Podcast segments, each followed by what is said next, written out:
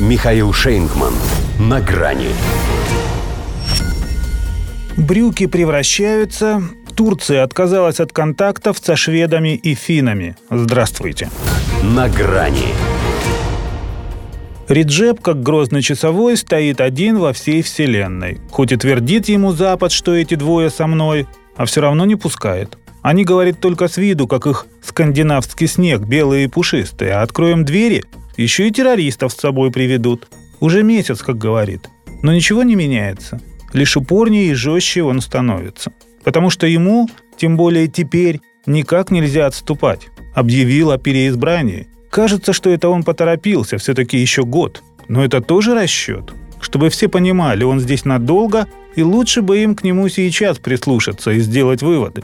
А то складывается такое ощущение, что люди, от которых дальнейшая судьба шведов и финнов нынче зависит гораздо больше, чем от самих шведов и финнов, потеряли интерес к уговорам Эрдогана. На первых порах сразу после его демарша взялись было за активные увещевания. И даже что-то про F-16 заикались. Теперь же не то чтобы полный игнор, но как будто одному Йенсу Столтенбергу больше всех надо. Он, конечно, генсек, у него работа такая, но полномочий-то ноль. Так, в основном по части не мешки ворочать, а он гоняет как совраска. Мало того, что весь в мыле, так еще и с недолеченным лишаем. Галопом пронесся по Стокгольму и Хельсинки.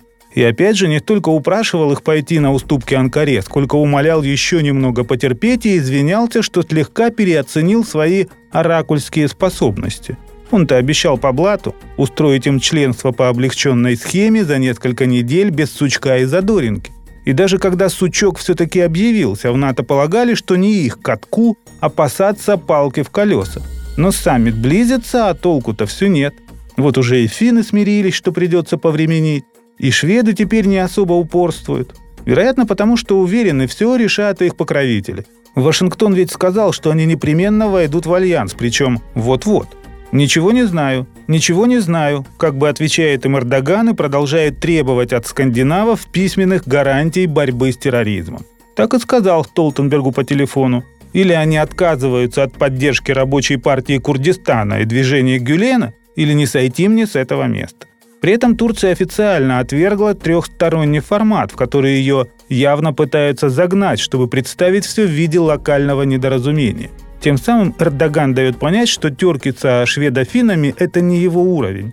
Он хочет разговаривать только с шефом.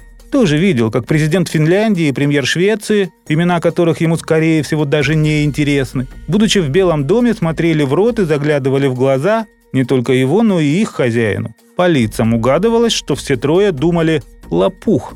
Такого возьмем без шума и пыли.